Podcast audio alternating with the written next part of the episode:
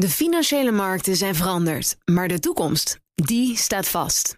We zijn in transitie naar een klimaatneutrale economie. Dit biedt een van de grootste investeringskansen van onze generatie. Een kans voor u om mee te groeien met de klimaatoplossingen van morgen. Meer weten? Ga naar carbonequity.com. Carbon Equity. Do good by investing better. BNR Nieuwsradio. BNR Zaken doen. Thomas van Zeil. Beleggers maken zich op voor een onzekere decembermaand. En uiteraard ook een analyse van de beursgang van Alibaba. In het beleggerspanel deze week bestaande uit Martina Afkamp van Vintessa Vermogensbeheer. Roel Barnorn, obligatiespecialist bij ABN Amro.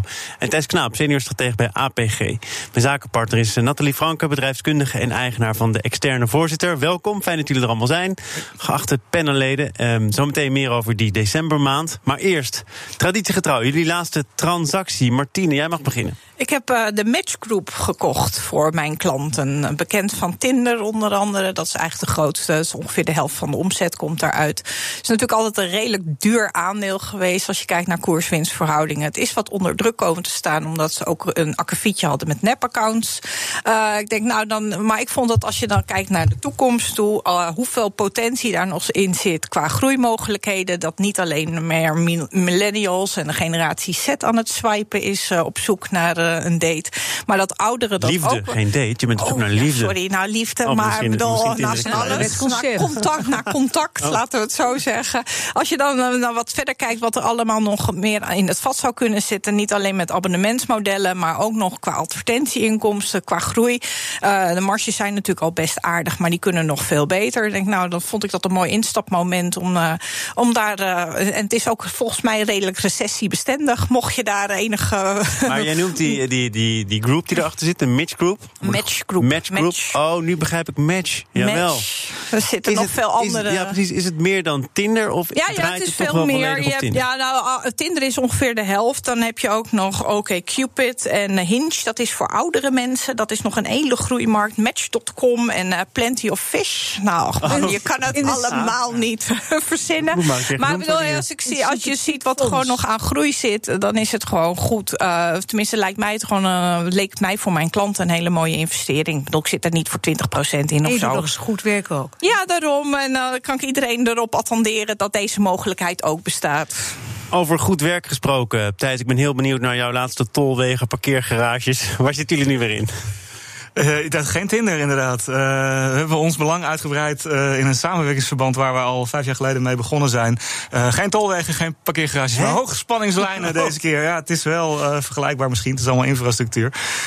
vijf jaar geleden begonnen we met het aanleggen van die dingen in Latijns-Amerika. Um, en we zijn van plan om daar fors meer geld in te gaan steken. Honderden miljoenen samen met een, een Spaanse partner. En om dat een beetje een goed fundament te geven, hebben we ons belang in de, de maatschappij die dat doet uitgebreid. Eh, en zoals je al zei, ik kom wel vaker met dit soort dingen. Hè. Dit is weer buiten de beurs om. Hebben we uh, een, een, fysiek object gekocht of dingen die we gaan bouwen. En dat is een strategie, daar gaan we het misschien nog wel over hebben. Nou zeker, want dit, is, dit past dan inderdaad in dat plaatje dat je toch ergens je rendement vandaan moet halen. Ja, dus, dus er zijn twee dingen. Dus de A, in, we denken dat we bij dit soort projecten die nog gebouwd moeten worden en die nog niet verhandeld worden op de beurs, een beter verwachte rendement hebben. en we hebben ook nog wel ambities om goede dingen te doen voor het klimaat of voor uh, andere vormen van duurzaamheid. En ook daarvoor geldt als je de directe eigenaar bent, zonder dat er allerlei uh, beurzen tussen zitten, dan kan je dat misschien wel beter doen. Rol, wat is uh, jouw laatste transactie? Nou, is eigenlijk gepikt van onze collega's. De aandelenkant, die hebben van onderwogen zijn we naar neutraal gegaan. Maar de fixed income hebben op dit moment geen verdere beweging gedaan. Centrale banken zijn redelijk actief om de rente naar beneden te brengen. Dus wat ons betreft is het even gewoon zitten waar we zitten en profiteren van lage rendementen wil zeggen dat de prijzen omhoog gaan voor onze assetklas. Ja, en die centrale banken, daarvan zeg je, die zijn eh, redelijk actief. Dat ziet, dat ziet er ook nog wel uit. Die, die blijven gewoon bezig om die rentes te drukken. Powell heeft er ook weer iets over gezegd, volgens mij recent. Ja, dat klopt. Uh, wat eigenlijk de, de, de, crux is, maar daar kom jij straks met je volgende onderwerp aan. Dat uh, sinds 2016 uh, hebben de centrale banken, met name in Amerika, de rente verhoogd. Eén keer in 2016, toen net Trump aan de macht kwam. En daarna doorverhoogd tot eind 2018. En daar zijn we nu uh, drie Uh, renteverhogingen zijn er afgehaald door de Federal Reserve. Dus iedereen ziet dat het weer een beetje in lijn is. Maar daar later over meer. Daar later meer over, inderdaad. Um, waar we het nu al over moeten hebben. Want voor je het weet is het zover. Dat is uh, december. En dat is traditioneel een maand waar beleggers naar aftellen. Want meestal feest. Dat is een soort traditie, maar die hebben we misschien wel vorig jaar ten graven gedragen. Want toen had Wall Street de slechtste maand sinds 1931. Ik moet zeggen, beste panelleden, ik heb het ook alweer gehad over de eindejaarsrally. En dan vraag ik me altijd af, ja, als je het er maar vaak genoeg over hebt, dan ontstaat zoiets. Of is er meer aan de hand, Martine? Nou, als je gewoon kijkt, uh, ik bedoel, ik ben wel redelijk positief over de beurzen. Op zich kan je ook weer zeggen, traditiegetrouw is december best een goede maand. En uitzonderingen zijn er altijd op de regel. Als je nu kijkt, er komen eigenlijk geen bedrijfsresultaten uh, meer aan.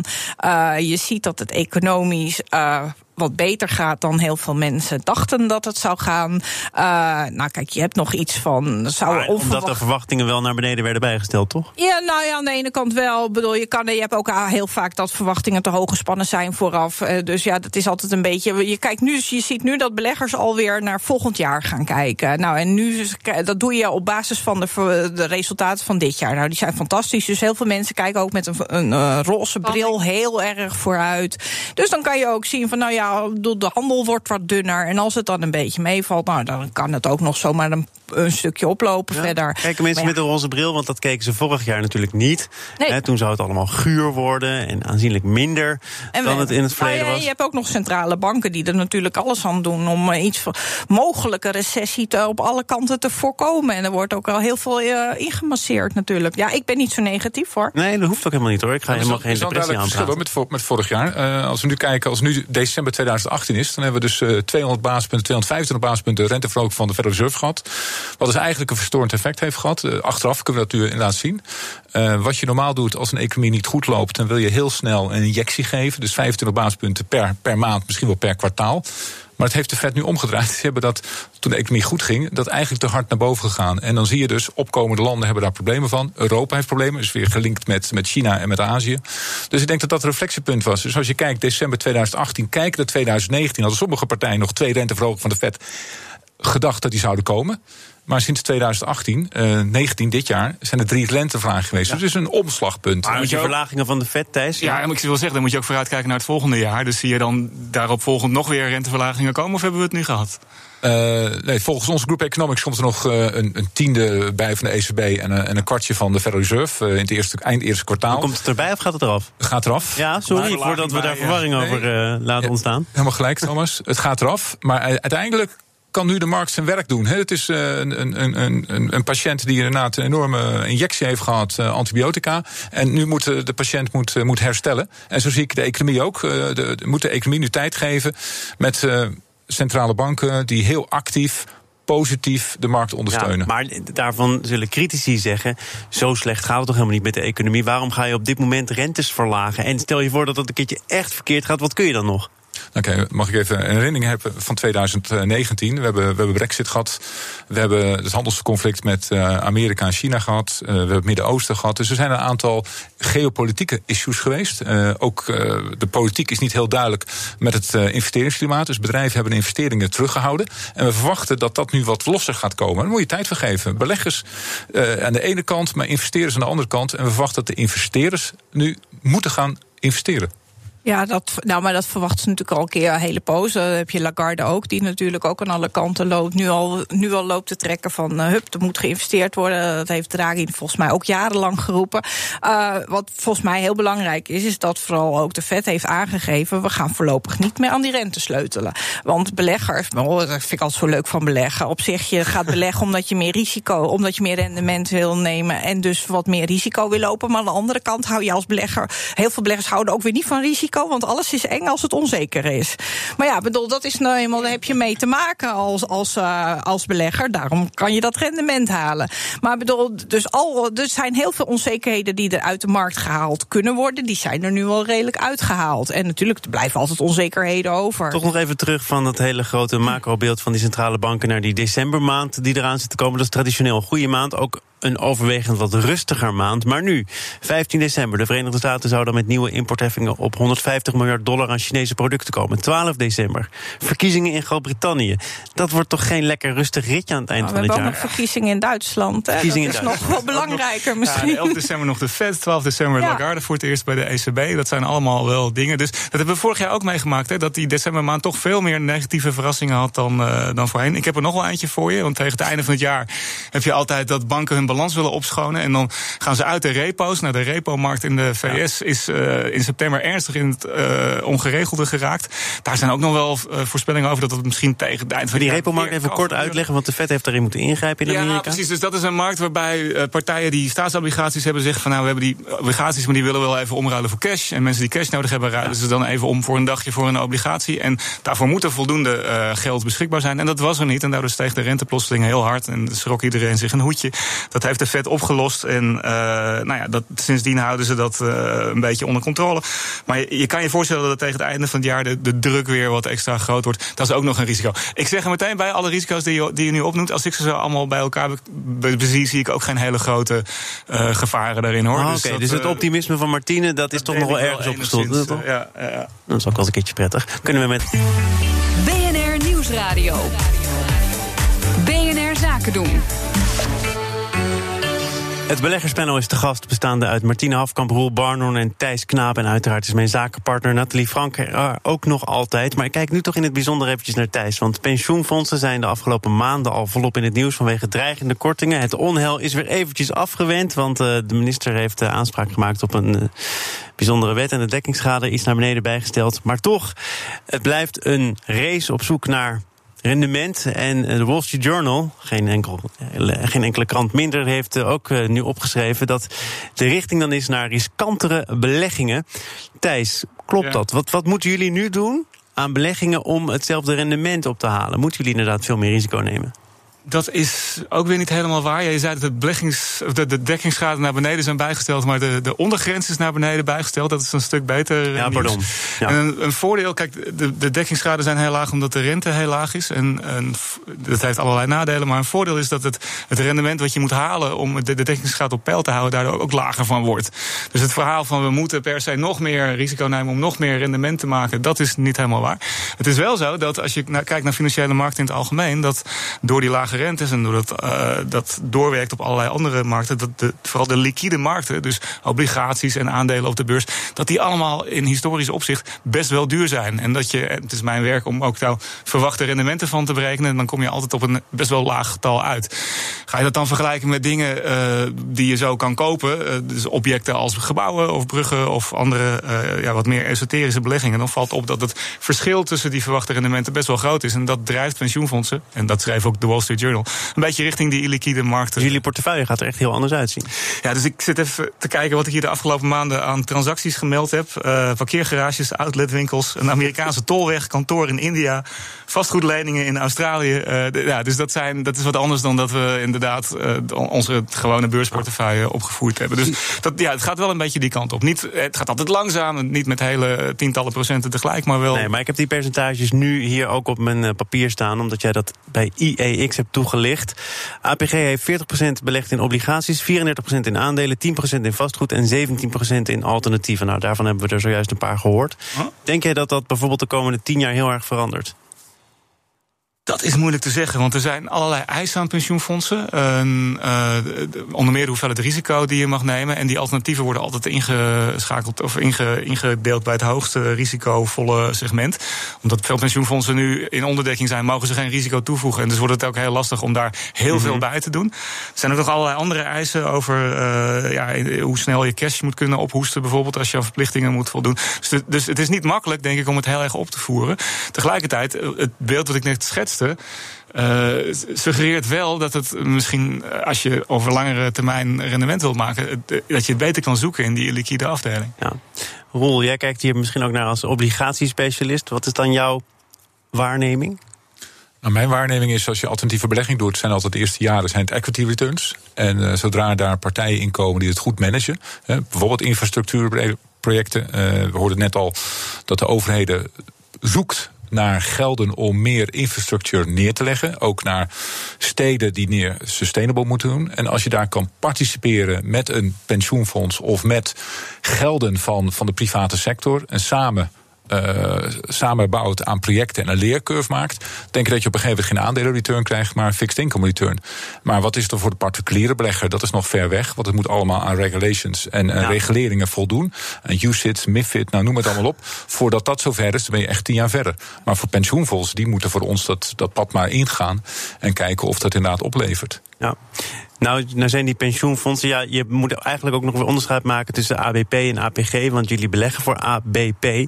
Maar die fondsen zijn ook wel de, de kop van Jut, hè? onder andere bij Zweden van Wijnbergen. Die zei op Radio 1 dit weekend: Het is een goktent. De tekorten bij het ABP ontstaan niet door de rekenrente, maar omdat er jarenlang gegokt is. En dan heeft hij het over het afdekken van het risico dat de rente omlaag gaat. Dat kun je doen. Dat kun je ook niet doen als je verwacht dat dat niet het geval zal zijn de komende jaren. Um, dan ga ik jou niet als de woordvoerder van het ABP naar voren schuiven. Maar heeft hij wat betreft dat gokken toch een beetje gelijk? Een beetje is misschien de juiste uitdrukking. Het, het, is inderdaad zo dat je als pensioenfonds uh, rekening moet houden met de verplichtingen die je hebt. De verplichtingen worden uitgerekend met de rente. En als de rente heel erg naar beneden gaat, gaan de verplichtingen heel erg omhoog. Het risico kan je verzekeren op financiële markten. Uh, en dan, dan loop je het niet. Maar tegelijkertijd weet je dan ook dat je, uh, als er bijvoorbeeld heel veel inflatie komt, dat je, dat je het ook verkeerd gegokt hebt. Dus ja. het is in die zin. heeft het gezegd, je kunt het afdekken. En als je ja. dat niet doet, is dat wel een afweging die je zelf hebt gemaakt. Ja. En dan zit je mogelijk op de blaren. Ja, dat is waar. Dus, dat is, ja, dus pensioenfondsen hebben er uh, niet allemaal, maar een groot aantal heeft ervoor gekozen om het minder ja, te dekken. Ik vind, het niet helemaal eerlijk hier. Uh, als je ABP is de grootste in Nederland, uh, in Europa. Als je kijkt naar een Deens pensioenfonds ATP, 130 miljard euro's. Die hebben de, dezelfde beleggingsbeleid ongeveer, hebben 40% rendement gemaakt de afgelopen twee jaar, hè, jaar of jaar. Om ook risico's aan te gaan. En dan moet je het aan die professionals aanlaten. Wat zijn de afwegingen van rendement en risico's? En hoe ver kan je risico's you know, spreiden? Mm -hmm. In het verleden hebben we beurzen hoog gehad hebben. Was zelfs wijn was een diversificatie. Maar anders, als je crisis krijgt, is alles toch weer gecorreleerd. Dus ja, maar dat is het nu ook. Dat is natuurlijk dat is van alle tijden. En met de kennis van nu is het altijd makkelijk achteraf uh, beoordelen wat je had moeten doen. Ik bedoel, uh, ja, het zijn afgewezen hele keuzes. Maar kijk naar Air France KLM. Die dekt wel ook de kerosineprijs wel of niet af. Ik bedoel, ja, en achteraf weet je ook wat, wat, wat de juiste keuze was geweest. En dan gaat het, zeg maar, dan is het één onderneming, maar de keuze blijft hetzelfde. Ja, en, en inderdaad, bedoel, je kan in al die illiquide dingen kan je net zo goed hele, hele ongelukkige krijgen de komende tijd. Bedoel, dat heb je, heb je in het verleden ook wel eens gezien. Er hoeft natuurlijk bij grote, echt grote, uh, belangrijke dingen op een beurs, waar echt alles in beweging is, dan hou je het daar ook niet droog mee. Er was veel beweging in Hongkong. Komen we op het laatste onderwerp, namelijk de beursgang van Alibaba. Die ging ondanks alles gewoon door. De hevige protesten, de verkiezingen. En de kassa rinkelde behoorlijk. Er werd 10 miljard opgehaald. En Martine, dat is een enorm bedrag. Ja. Maar ik zag de verwachtingen. Dat was al ongeveer tussen de 10 en de 15 miljard. Hoe moet je dit dan uh, nou, het is gewoon een mooie tweede beursgang. Ik bedoel, het is natuurlijk, ze stonden al op de beurs van uh, in de Verenigde Staten. Dus ja, het is eigenlijk, bedoel, de, de, de, dan is de introductieprijs is niet echt meer een hele erge verrassing. Uh, ze hebben het mooi nu gedaan na Singles Day. Nou, dat was natuurlijk een doorslaand succes. Uh, een recordverkopen. Ze hadden het eerder al in juli volgens mij naar de beurs willen brengen. Maar dat ging toen niet door, door die grote onrusten. Ja, en het is nu ontzettend veel rustiger, dus nu ja, kun je het dus gewoon doen. dit was het ultieme moment. Dat je nog net voor Black Friday en oh. Cyber Monday dat kon doen. Dat je daar ook nog weer van kan profiteren. Maar ja, Alibaba, als je gewoon kijkt naar de vooruitzichten van het bedrijf, is gewoon heel erg goed.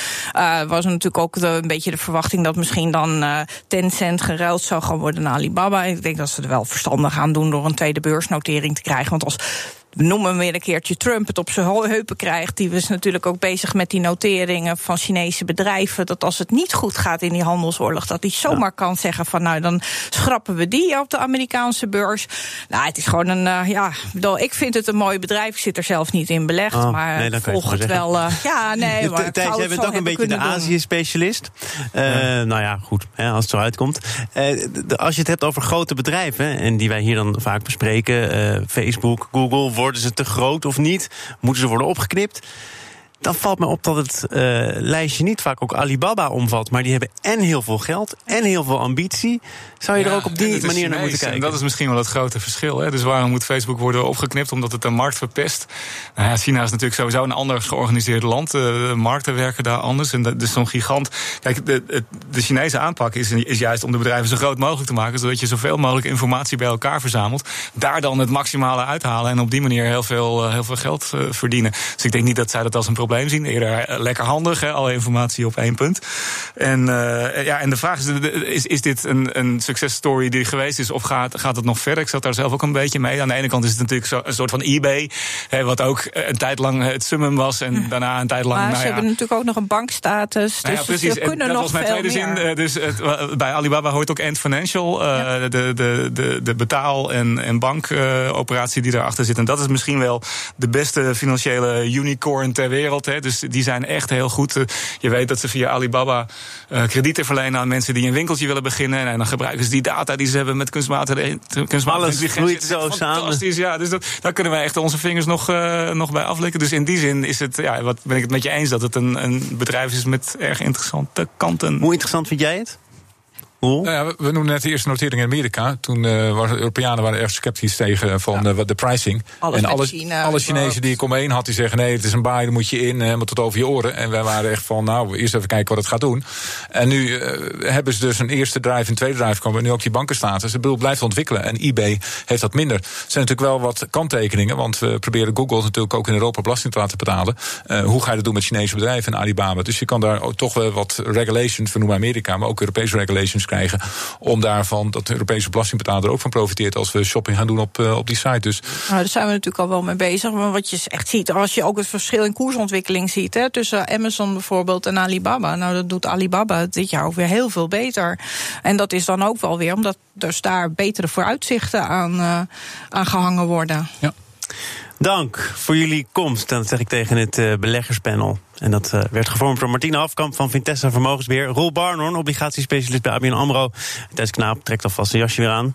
En moet weer op de fiets zo meteen. Ja. Senior stratege bij APG. Uh, en twee uur lang stond naast mij mijn zakenpartner van vandaag, Nathalie Franke, bedrijfskundige en eigenaar van de externe voorzitter. Fijn dat je er was. Dit was het uh, voor vandaag. Morgen dan is Jos Baat te gast. Hij is de CEO van de verzekeraar ASR. En zij gaan klanten cadeaubonnen geven in ruil voor gezondheidsdata. Voor wie is dat een goede deal? Dat hoor je morgen in BNR Zaken doen. Eerst is het zo meteen tijd voor Nieuwsroom, onze dagelijkse podcast van het FD en BNR. Veel plezier daarmee en tot morgen. De financiële markten zijn veranderd, maar de toekomst, die staat vast. We zijn in transitie naar een klimaatneutrale economie. Dit biedt een van de grootste investeringskansen van onze generatie. Een kans voor u om mee te groeien met de pioniers van morgen. Meer weten? Ga naar carbonequity.com. Carbon Equity. Do good by investing better.